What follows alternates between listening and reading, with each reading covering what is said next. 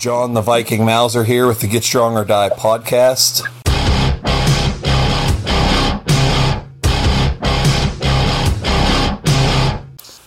Today my guest is Evan Singleton. How are you doing today? I'm doing pretty good. How about yourself? All doing great. So you said you're in Canada today. Yes, sir.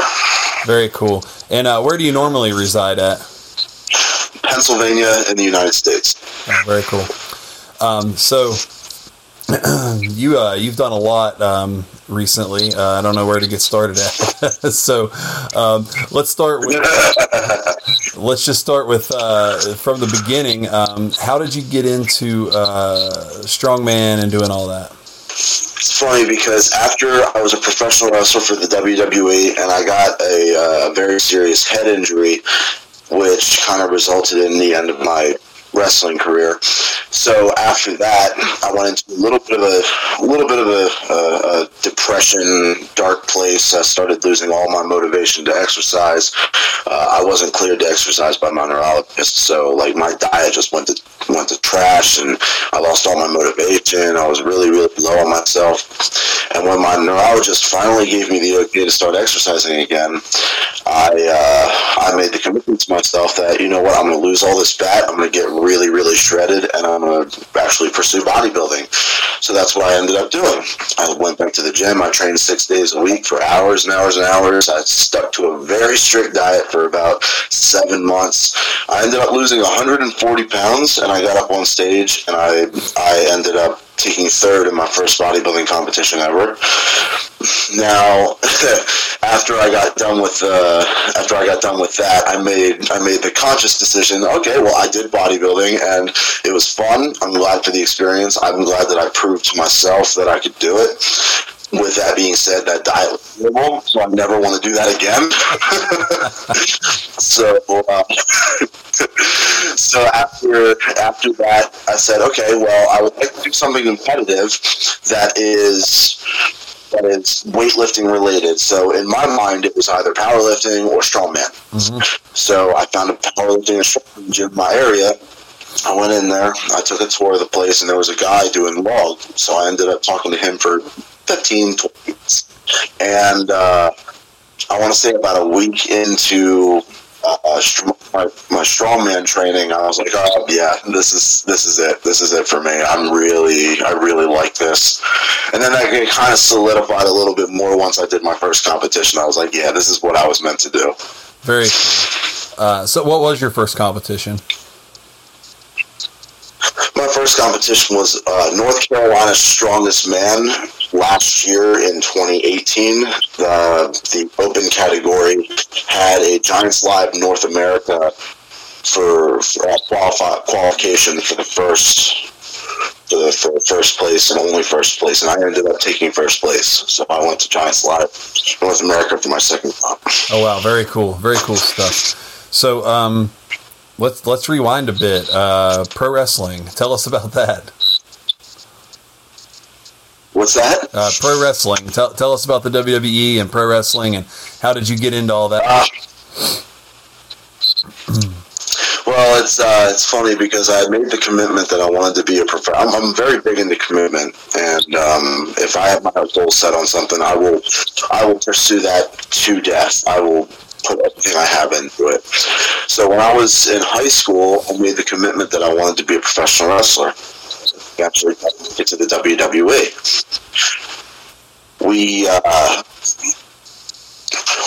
As soon as I graduated, I found wrestling school, and I ended up traveling to the closest wrestling school that had any kind of merit or training program or anything like that was in Philadelphia.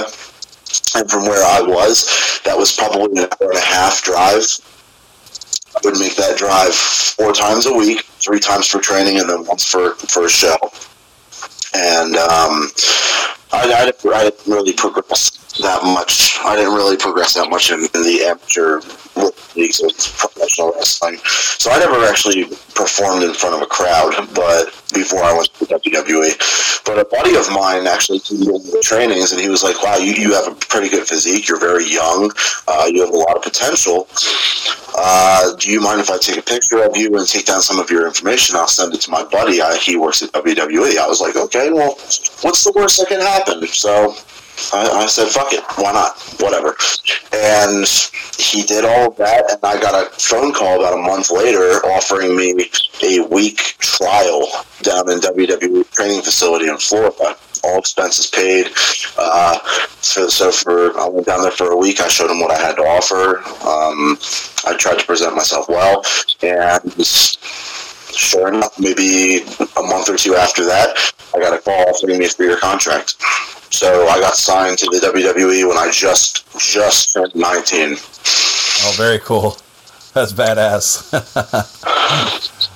I don't know if you know this, but my brother and I, we did pro wrestling for a brief period in the independent circuit. So that's pretty cool to hear your story there. Really? Yeah. Yeah, both of us. I did not know that. Yeah, he did more than I did, but I think I probably did shows for, maybe 4 or 5 years, and then he did a little bit more than I did. That's cool. Small world. Yeah, for sure. So let's jump back ahead. So you did your first show. You did, and you qualified for. You said Giants Live, right? And yes, sir. Kind of where did it go from there? Well, after Giants Live, I ended up coming in 8th place because although I had the strength to get top 3 in that competition, I didn't have the experience. And now that I have done some of the things that I've done, it's kind of obvious that the experience is so necessary.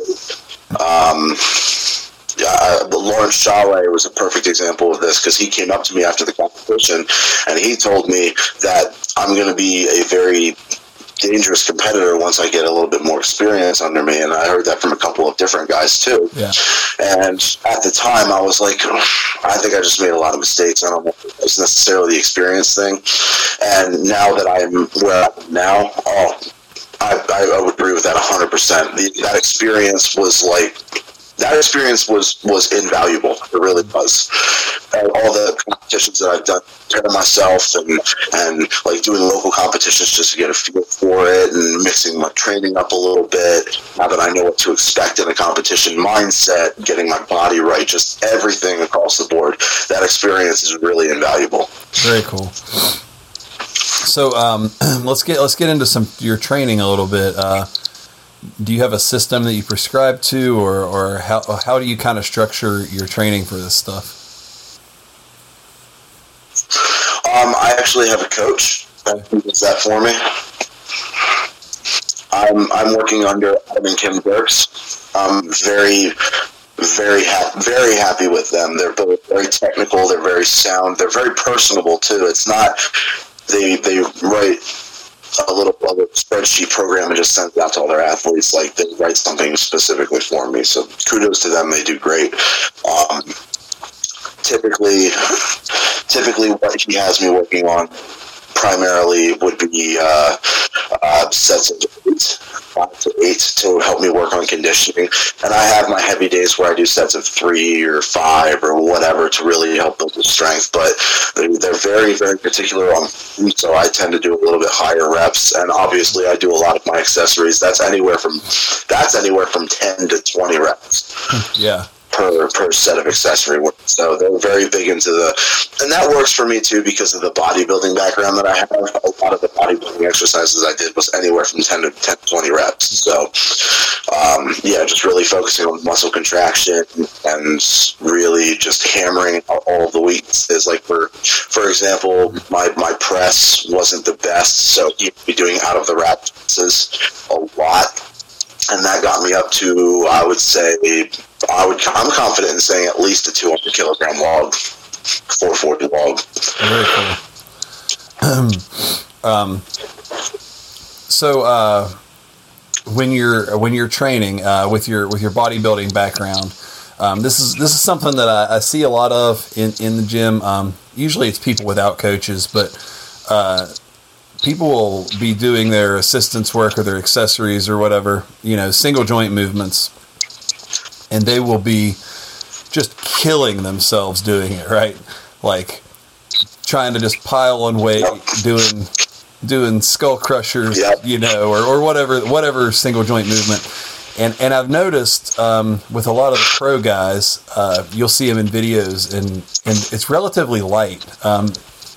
Even compared, like I see guys in the gym that will never be pro using more weight on assistance exercises than guys that are already pro.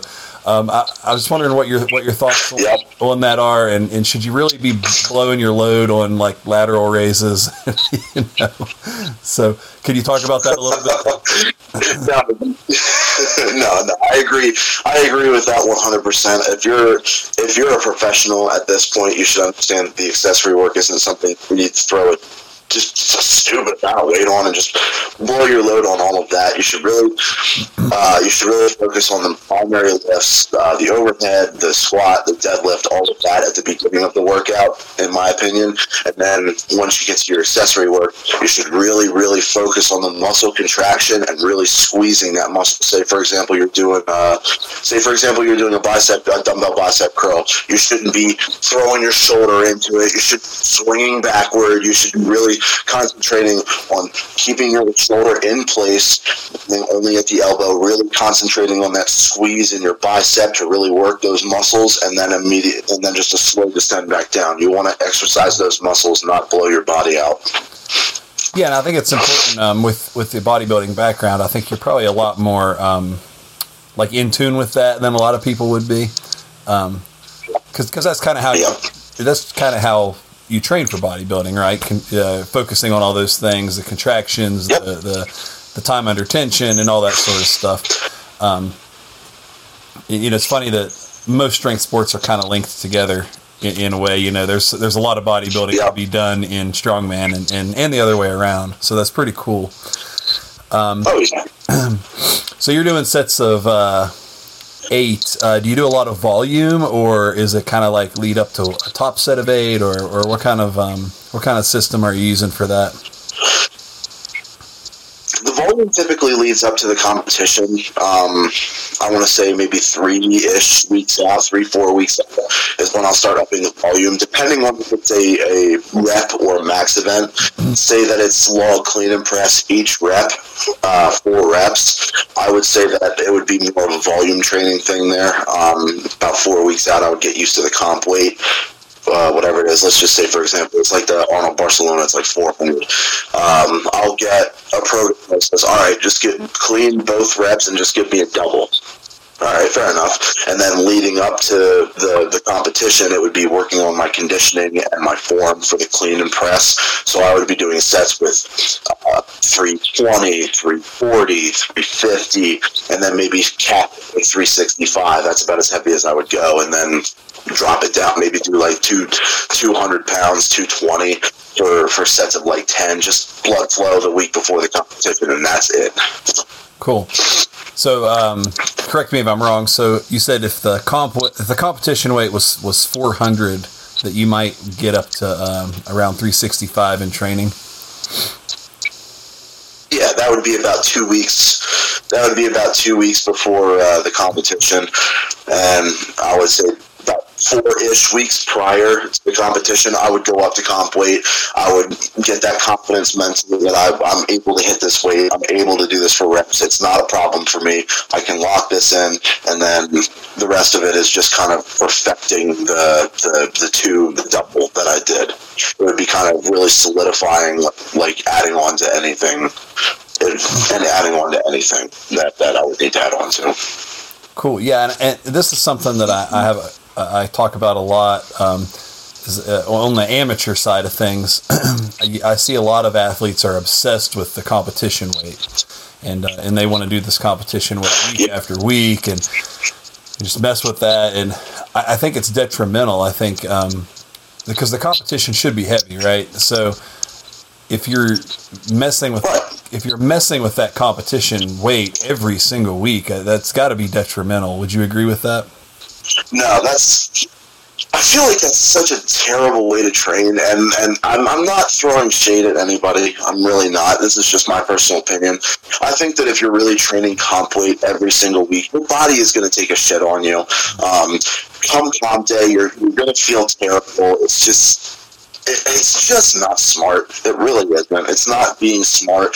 You're killing your longevity. You're basically shooting your central nervous system. Like you're destroying yourself every single week and not giving your body any chance to recover. That's not smart. That's not what you do to be successful. It really isn't. Yeah, I would agree 100%. But it seems to be it's a pretty common thing, I think. Like I said, especially in the amateur circuit, you don't see it in the pros because, well, they're pros. You know? But you see it in the amateur all the time. People are doing this, and subsequently, a lot of people are injured all the time too. Right,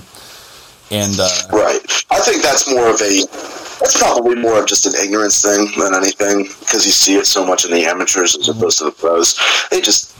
A lot of people just don't really understand that. Like they get that worried feeling of this is what it is in the competition, so I need to get used to it. I need to make sure I can do it. All of that, and that's fine to do that like once, but to just murder yourself every single week and not giving your body the time that it needs to recover, that's just not smart training. It's really not. Yeah, and I think too there are different. There's a larger spread in. I'm going to use the word talent. A larger spread in talent in the amateur than the pros. I think it's a lot easier for the pros to use comp weight because you guys are all pretty close in strength. In the amateur circuit, it's 0 to 100. And for some people to say, well, I'm going to do comp weight, like it may not even be doable, or it could be dangerous to even be trying it, you know. And it's like a thing that you should be training for to maybe hit that PR at the competition versus something you should be trying to get used to doing weekly. I can definitely respect and understand that. And if I was to program for somebody who had that genuine concern about being able to hit comp weight, or it would be a PR, and then honestly, I would program them differently than I would program myself, or how I would have Adam and Kim program me. I would definitely take that into account. So this is down the whole trying comp weight is it's along the lines of what you said. We're all pretty close in strength, so that's kind of how I program. If I'm taking into account the amateur leagues, and again, like you said, where it's all different types of levels of strength, if there's somebody who has a genuine concern about the competition weight, I wouldn't have them try that in training until it was actual competition day, so that way it could be a PR. Yeah, I think more people need to kind of understand that. That's one of the big problems I see, especially leading into like nationals or something. I mean, and nationals is traditionally pretty heavy. And a lot of people just get so obsessed with that, and then it kind of ruins their performance at the competition. Right. But to change gears here, what do you have going on? What's next for you, competition wise? Well, as far as I'm aware of, I would love to personally. I would love to do the Arnold Santa Monica in California. I haven't received an invitation for that, so I'm kind of looking into that. But if that doesn't work out, as far as I know right now, the only competition I'm getting ready for now is World's Strongest Man 2020. Okay. Just going back to the drawing board and with my training and working on my basics for everything, just building my base strength, just really just hammering out all the weaknesses that I have, so that I can bring the best version of myself to that competition, so that I can make the finals and make a name for myself. Very cool. So let's rewind a little bit, and which show did you win your pro card at? I don't have my pro card. Oh, no. Actually. Okay. So this is one of those interesting things. All right. So tell me about this. What's that? Tell me about that. I mean, you like you said, you're going to Worlds and this and that, and you don't have a pro card. I always find this really interesting. So yep. I want to hear your side of the story on this. I believe that I made a pretty solid impression that when I went to Giants Live North America, to all the professional, the pro strongman promoters and all of that, I like to think that I made a pretty, this is just my opinion, but I think I like to make a pretty good impression on people. I like to show people that I can be humble and all of that. I just want to show them that I care a lot about this. I put my life's blood into this. I work really hard. I'm dedicated to this 100%. But more than anything, I'm a very serious competitor. Like, I'm not somebody to be overlooked, taken lightly, because I'll pull one out on you. I think I showed that even in my second competition ever, because after Giants Live North America last year, I did a couple of local competitions just to get some experience that I was telling you about, and out of nowhere, I was given an invitation. I actually received an invitation to compete in the Arnold South Africa, the Arnold Pro South Africa. So obviously, I jumped all over that. I was okay, absolutely. I'd love to compete in an Arnold Pro show. Yeah, where do I sign? So I ended up going there. I ended up coming in top 5 after a little bit of experience and building on my strength up a little bit, and starting to get the my hands around like how this kind of works and all of that. I've been doing it for a little bit now. Now that I'm starting to get into my groove, I showed I coming in top 5, getting to the top 6 finals, and doing the log press in front of Arnold. That was pretty cool. I'll say that kind of solidified me as like, okay, well, maybe he is one of the pros. Maybe he should be up there. Maybe he should be considered one of the greats of the modern strongman. So, and I'm just throwing that out there. That's just allowed. But after that, I was given the opportunity to be an alternate and a tester for the World's Strongest Man this past year. So I actually went to Bradenton, Florida, where I did all of that. I was actually even a backup ref and timer for that. Just kind of just being in the mix, just being around the right people, and then showing that I'm dedicated to it and all of that. And after that, I actually received another invitation. I believe that this was because I did fairly well at South Africa for being known. I got an invitation to go to Warwick, Canada, and compete in the Arnold Canada. And I actually took 3rd one. So every competition so far, I've just been doing better and better and better. I think that, again, that kind of solidified. I feel like I earned a lot of people's respect when I did that, because still kind of an unknown face. Too many people are aware of who I am and all of that good stuff. So it was nice to go to a pro show and get podium, get a nice trophy out of it, and then I received my invitation for Giants Live North America this year, which I went to and I ended up winning, which is how I qualified for the World's Strongest Man 2020.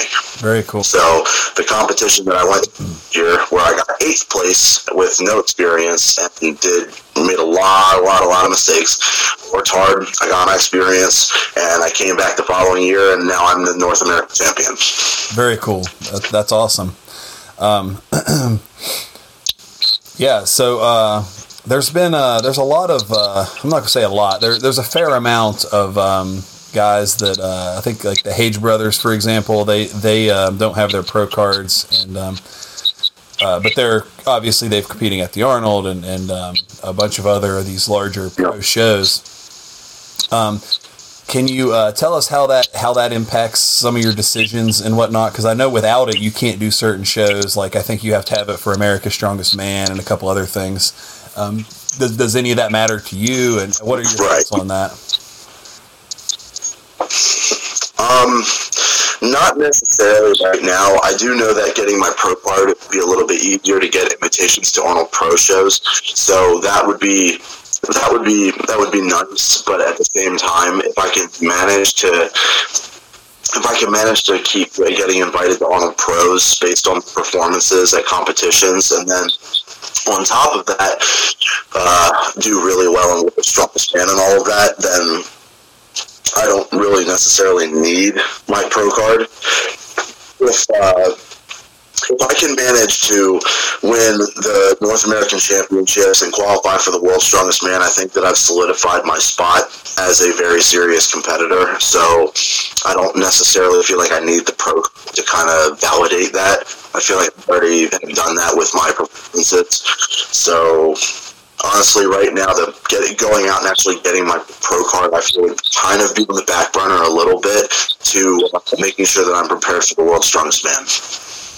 Yeah, for sure. I think that's awesome. It's a great attitude to have about it. I think, it's all about, in my opinion, it's all about the performances. And I think there should be some sort of, there seems to be some sort of system in place, because obviously you're beating pros. If you can beat a pro, you should probably be one. There probably needs to be something done about that. I think that's kind of just a funny, odd situation, but it's very cool that you can go on without it, and as long as your performances are good enough,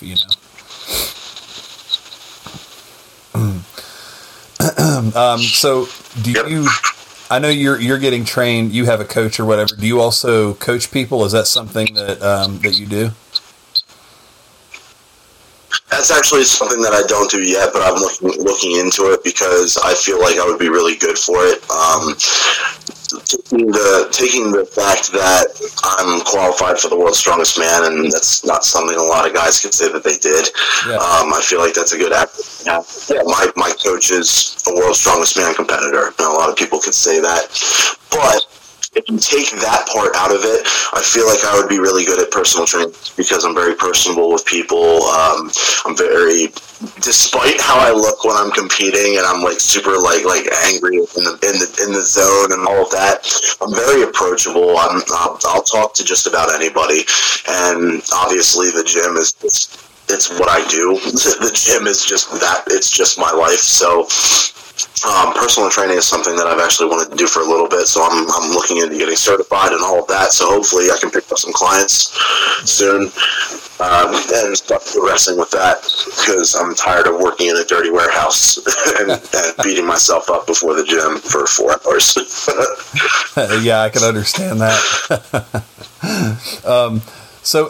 Back to something you said earlier when you when you went to Worlds and you were helping out and volunteering and helping officiate and all that, and obviously the promoters notice that sort of thing, and that's one of the when I've talked to other pros on the podcast, they've talked about that, and that's one of the key things to getting invites to certain shows is to show.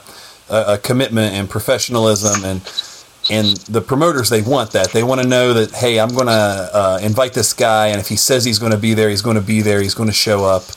He's not going to have a bunch of excuses, and they'll be willing to help out, and they're good for the sport. Can you tell us a little bit more about that, especially from your perspective, and how important is that to kind of be professional in that situation? Yeah, it really does come down to just showing the promoters, not being overly pushy or anything. Just honestly, just be honest and carry yourself in a way that shows that you want to be there. Like for example, they brought me to World's Strongest Man as an alternate and a tester, and they came up to me after all of the testing was done, the competition started, and everybody that was competing didn't get hurt, so thankfully, until the competition started, but... So I wasn't subbed in, and so everything was normal. And my job there was pretty much done, and I was just going to stay for the competition and watch and all that. And I offered to help move some equipment. I offered to be part of the crew, and they actually approached me and asked me, would you like to be a backup ref or a backup timer or something like that, or anything like that. I said, yeah, absolutely. Like, without even hesitation, just, yes, I would love to help. I want to be a part of the product. I want to be a part of the competition. I want to be a part of this. This is what I want. This is the whole reason that I came here in the first place. I want to be a part of it. So that's something that they notice at that level, is how dedicated you actually are to it. It's something that they pick up on. So just the only advice I would say for that is just carry yourself in a way that shows that you really, truly want to be there. Like, this is what you want. You want this badly, because the right people will notice that. Very cool. And then on the other side, people want an entertaining performer. Do you think that your experience with pro wrestling has helped with that, and just the way you go out and you do things? Oh, absolutely. Yeah. I'm sorry. I don't mean to be any kind of disrespectful with the laughing. It's just lately I've had a little bit of shade thrown at me for how I compete in front of a crowd. So that's why I was laughing. But pro wrestling has definitely helped me in certain ways when it comes to competing, because I like to have fun. I like to go out there. I like to put myself out there. I like to show off to the crowd a little bit. I enjoy doing that, and it's not meant to be this wildly respectful thing towards any competitor, promoter, or announcer, or anything. It's all in good fun.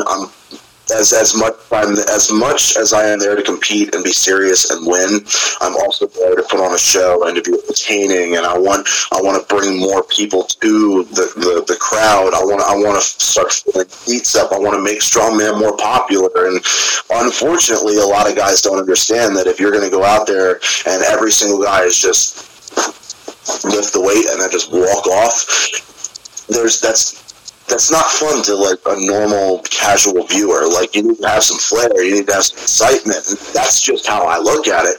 But that's just how I compete. I compete with a little bit of showmanship. That's just who I am.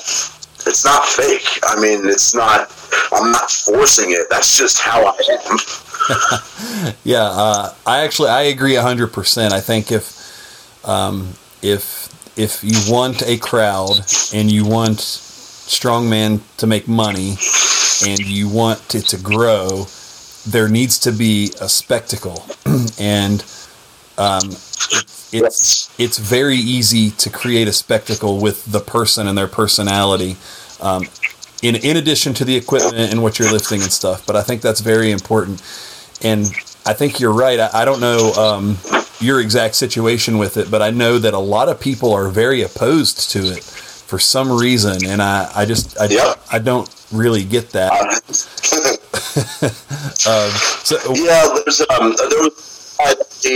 There was one guy that made the argument on my live videos that was about me. He made some kind of comment regarding strongman has the reputation of being very like refined and professional and all of that, and I was kind of ruining that and giving the sport a bad name. I won't name names, but that was along the lines of what he had to say. And to that I kind of say, well, you have no real reason to say that I'm not professional, that I'm not like committed to this. You have no real standing to say that I'm ruining the reputation of strongman. All I'm trying to do is make it more entertaining so that it brings in more money and it grows as a sport, as opposed to just like being calm and not really showing too much of yourself. Like make the experience for not only yourself, not only for the other competitors, but the fans personable. Let them know who you are. That's what I have to say to that. I mean, yeah, I'm not personally, I don't think I'm diminishing the reputation that strongman has at all. No, in fact, the strongman, especially professional strongman, is deep rooted in a circus background. I mean, you don't get any more, I don't understand where people are, where they get that from. You know, maybe Olympic weightlifting is very reserved and whatnot, but professional strongman should be somewhat loud and in your face, I think, because it's a show. I mean, people refer to it as a show. There's an entertainment aspect to it.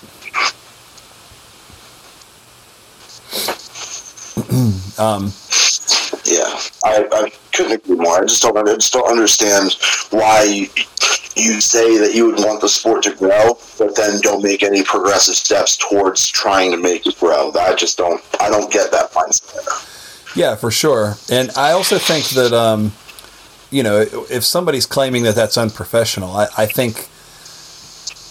actually think it's the opposite, because if you're willing to go out there and, you know, I mean, it may come natural to you, but a lot of people, they may have to create a character to do that. But that is professional, because you're adding to the show. And if you want that reserved professionalism, that's what you talked about earlier, you know, helping out with the show and helping officiate, helping move equipment and showing that you're committed.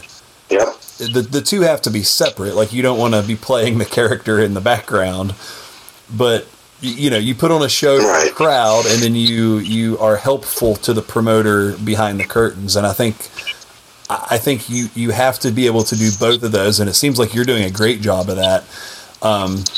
If you really want to be successful, you know. Yeah.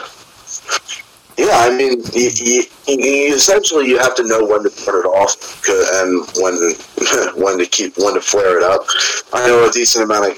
I won't say that. There's everybody in strongman that I've met is very nice. Obviously, with the exception of a couple of guys, and with those couple of exceptions of guys, they just don't know how to turn it off. They don't know how to. They don't know how to shut their mouth. They don't know how to. They don't know how to be very respectful. But on the competition floor or behind the scenes, so that's something that you really you need to know. You kind of need to know, or at least try to learn how to do, is that if you're going to go out in the crowd, you're going to be the bad guy, for example, and you're going to talk smack, and you're going to grab the microphone and say, it doesn't matter what you think, or something like that. Yeah. You need to understand that you're flaring that for the entertainment, and you're not going backstage, and if somebody gives you a critique on your form or something like that, you need to be able to say, You need to be able to say yes, please help me with my form, help me with making myself a better athlete, and then just saying, I don't need to listen to you, whatever you say doesn't matter. That's the wrong mindset to have. You just need to be able to know when to turn it off, essentially. Yeah, I think that's very important. I think I think more people, especially more pros, should talk about that. Because, you know, the amateur circuit is so different from the professional circuit, and you're kind of thrown to the wolves when you get to that level, and nobody's really talking about that aspect of it. I think it would be interesting to see if a lot of pros would come forward and talk about it, and I think it would make transitioning for a lot of people a lot easier and better, and I think that would help grow the sport as well. Yeah. Yeah, I agree. So anyway, let's change gears just a little bit again. How many shows have you typically been doing per year? Well, because I started doing all of these pro shows, and I started getting invited to these pro shows on top of the amateur shows that I did earlier in the year for the experience, this year I have done...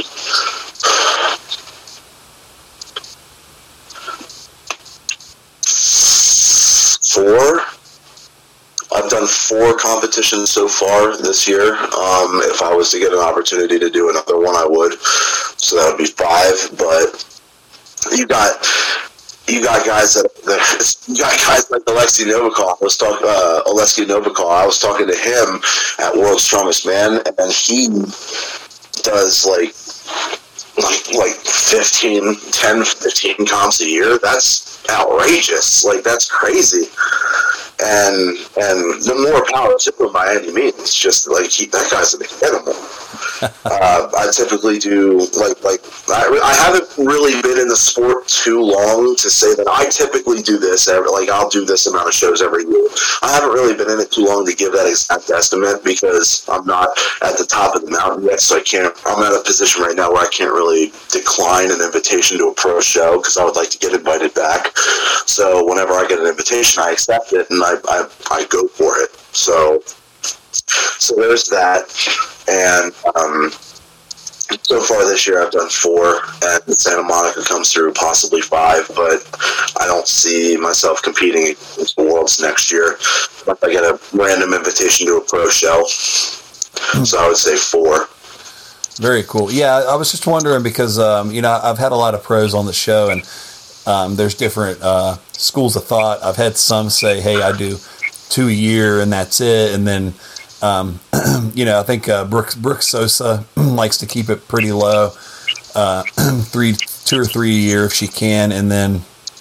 But I had Travis Ortmeier on, and he'll do one every week, So. Oh my God! So I just I find it interesting to see what the different mindsets are and what people. What people want to do. I think a lot of the time it boils down to, pay. I mean, you theoretically you can get paid for the shows, and if you want to, if that's going to be your career, you're going to have more shows, more money. So I think it kind of really comes. Well, that is. That was the main reason why Novikov, when I was talking to him, I was like, "Why do you compete so much? Like that's a little excessive." And he said, "Well, it's because I need the money." Oh, okay. Well, yeah, that makes sense. I guess that's fair. I can respect that. Yeah, I mean, it's crazy to think, But I've done a lot of shows. I've done certain years where I just did one and. Like last year, I did 13, I think. But that was a bunch of different stuff, though. I'll do all kinds of stuff. So, that was like Moss Wrestling and Grip Sport and all kinds of stuff. But I did. Okay. Yeah, so I'd say half of those were full-on strongman competitions. So I probably did 6 or 7, and then... The rest were Moss Wrestling and Sumo Wrestling and things like that. But, I think if you pick your competitions too, if you can kind of look and see what the events are and how tough it's going to be. And, there's that one pro show. I think it's like 10 events. I mean, that's got to be rough. You can't do stuff like that. Yeah, that's the Arnold Canada 8 events, and I felt like I got hit by a truck after that was over. Yeah, I'm sure that's brutal. I can't imagine doing that, and then 2 weeks later doing another one. That'd be rough. Yeah, 1 week to recover and then 1 week to train the implements. That doesn't sound fun. So have you had a chance to do any of the combat strongman stuff, Moss Wrestling or pole push or tug of war or anything like that? No, but I would love to. I would love to give that a try. I think that'd be a lot of fun. Very cool. Yeah, and there's a lot of mixed opinions in strongman, on both amateur and pro, on the combat stuff. I'm a huge fan. I love it. I think if I had things my way, and obviously I don't, I would have a combat event at every show. Yeah, I kind of know how you feel. It's funny because when I was in Manchester, I was giving Darren Sadler a little bit of crap because I used to be an amateur wrestler, and I was damn good at it too. And I was like, all right, so who do I need to talk to bring wrestling back to the World's Strongest Man? Now, obviously, I understand why, because of injury and all of that, but I just always think that's funny. Like, every time I see him, I'll bring it up at some point, like, hey, is wrestling going to be in Worlds this year? Yeah. But, yeah. Yeah, that would be cool. I mean, and back to the circus performing strongman, all of them, I would say 90% of them did some version of wrestling or boxing, and they would put it in their shows. They would challenge all comers and do all that. So there is a pretty strong history of wrestling in strongman, and I think there could be an argument that maybe like pure wrestling, there's a lot of technical stuff and technique, and but when you dumb it down, right? Oh, absolutely. When you dumb it down to like sumo wrestling, or not that sumo wrestling's a lesser sport or anything, but there's a lot more rules. It's a lot simpler, or Moss wrestling. It's pretty simple. I think those things are great ways to get that combative stuff back in without it being too technical, and to see the stronger person's probably going to win in Moss wrestling. The stronger person's probably going to win in sumo wrestling. So probably, yeah. Yeah, I think those are great options, and I would love to see that stuff come back. And I'd love to see you, get in there and do that. I'm sure that would pull some of that pro wrestling back out. I think you'd be pretty entertaining with that stuff. Oh, I think so too. Yeah, very cool. So speaking back to pro wrestling, so you said you had an injury, and that's kind of how you got out of that. Do you want to talk about that and what your injury was and how that kind of came about? Yeah, sure. I was at a live show in Tampa, Florida, and this was maybe my 7th, 8th time in front of a crowd. So I was still very new and all of that. And at the very end of the match, I was scheduled to get choke slammed, and that was going to be the 3 count. And the move was performed improperly, and I ended up landing on the back of my head instead of across my flat back and my shoulders. I landed on the back of my head, and my head bounced up against the mat. And it actually gave me hemorrhage in the left side of the brain. So I was bleeding instead of my skull. And to this day, I still don't remember, like maybe a month and a half after that. It's all just black. It's gone. Still side effects that I suffer to this day. Just a decent amount of stuff that I have to deal with. Neurologist said that there's a decent amount of stuff that you'll probably have to deal with in your life, because there's science just isn't in on brain recovery yet. And I was very thankful that I was given the green light to start exercising again by my neurologist, because she was very concerned that lifting weights would put pressure on my brain. So I'm very, very thankful that I'm able to lift weights. But as far as any kind of contact, like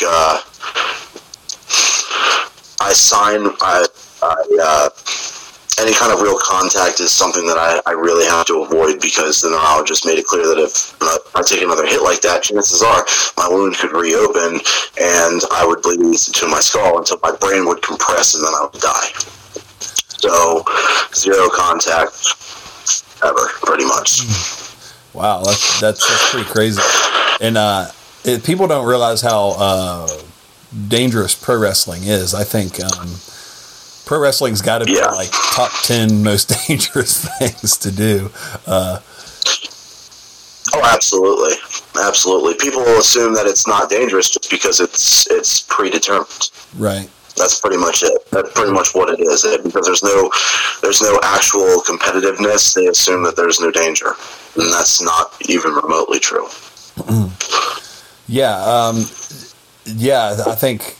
I think it was Mark Bell. He talks about powerlifting and how there's a 100% chance of injury if you start powerlifting.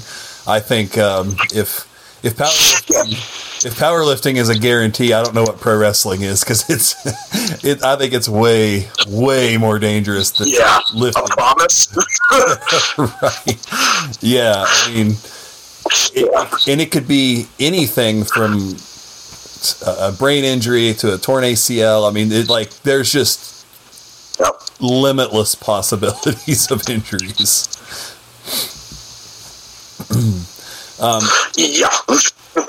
So, how long were you in pro wrestling then? was pretty brief in the WWE, right? Yeah, it was only about, I think I got hurt 10 or 11 months into my career. And I was under contract for a full 3 years, but I didn't wrestle for the rest of the time being on the contract. So I would say probably about 10 months. So, and how does that work in the WWE when you have an injury like that and you're out? Are they pretty cool about it, or how does that work? No, they're not. They look at it purely from a business standpoint. You're not a person. You're a paycheck, and they kept paying me, but they weren't. I wasn't performing in shows or training in the ring or anything like that. So, yeah, they were a bit less than cordial. Is what I would say. Yeah.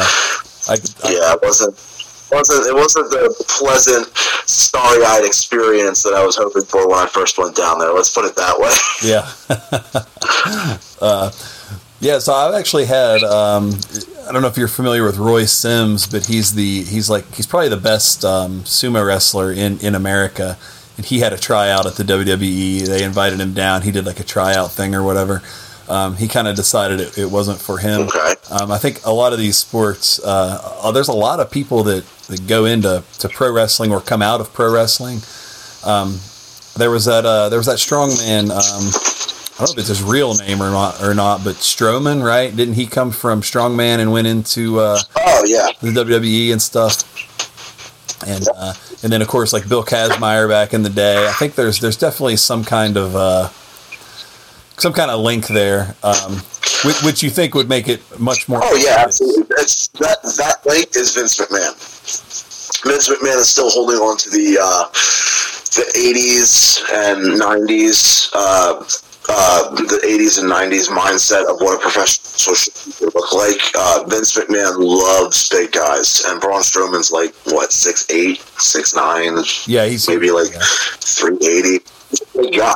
So that's I would be willing to bet that was Vince McMahon's project that he pushed to the moon, and now he's like reinventing. So. Yeah, I think there's definitely some crossover there, and I think it should be much more obvious that there should be that showmanship in strongman. Obviously, they're getting it on the WWE's end. They want these giant, strong people to do stuff. But hopefully, guys like you and we'll kind of pull that in and start making, adding a little more entertainment to the shows and really help grow the sport. That's what I'm trying to do, honestly. I really like at the end of the day, I have my selfish reasons for what I do for strongman, and then I have my larger goals for strongman personally, and myself. The selfish aspect, I want to be successful. I want to show that I'm one of the best in the world. I want to show that I am the best in the world. So I'm working towards winning the World's Strongest Man. I'm going to make that my life goal. And I have the belief and the confidence that it will happen one day.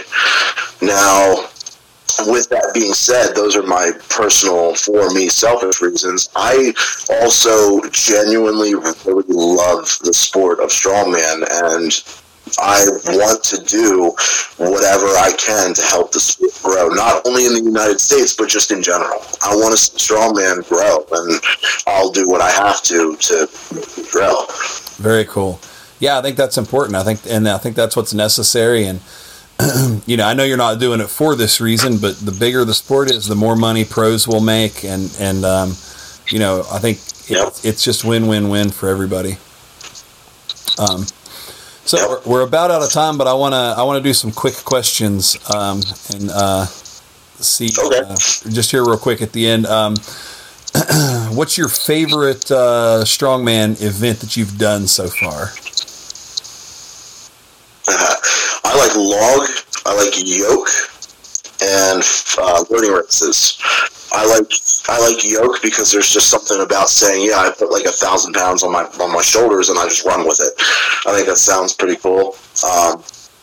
My log steadily keeps going up and up and up, and it's an overhead press, so I'm taking something from the ground and lifting it over my head. I think that's pretty cool.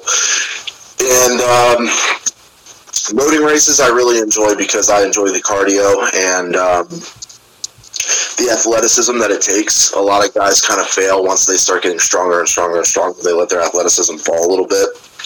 I pride myself on my athleticism and my ability to move as a big guy.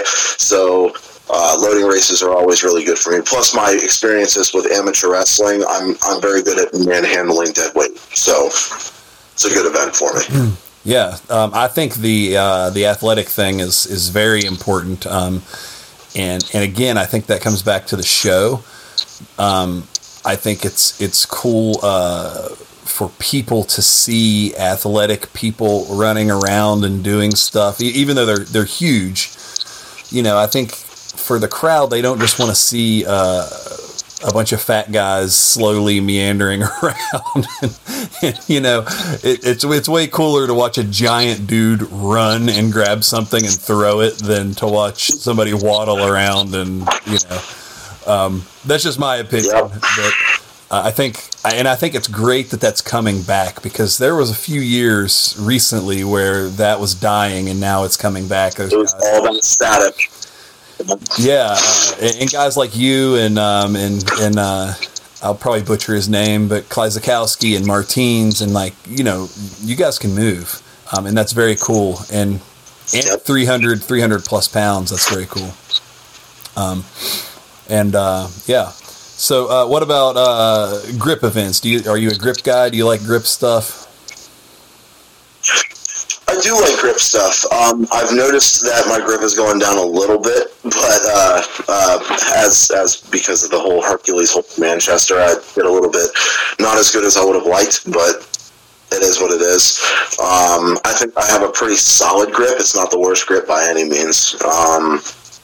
I like doing grip stuff. I like to just throw 400 or 500 pounds on a deadlift bar, pick it up with no straps, double overhand, and just hold it for as long as I can, just to see where I'm at.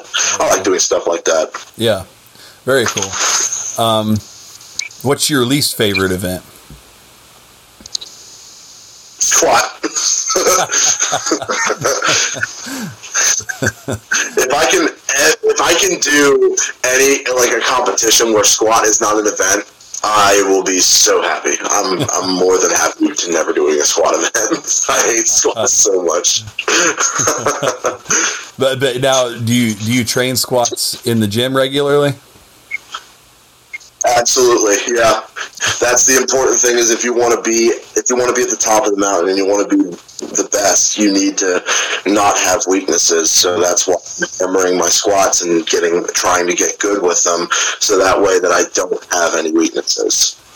Yeah, I think the squats that show up in competition, especially for you guys, the pros, it's always the most miserable setup.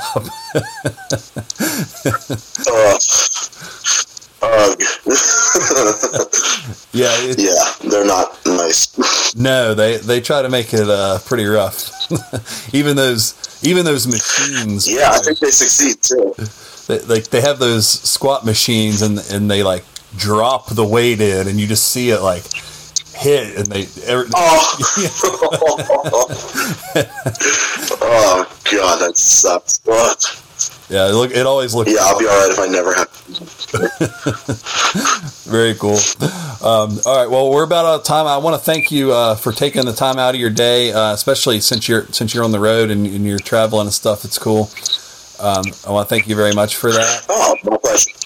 And maybe we can get you back on closer to World's Strongest Man and see. How training's going and what's going on leading into that. So I'll probably contact you at some point once they've announced that and see what you're into. Okay, that sounds good to me. Very cool.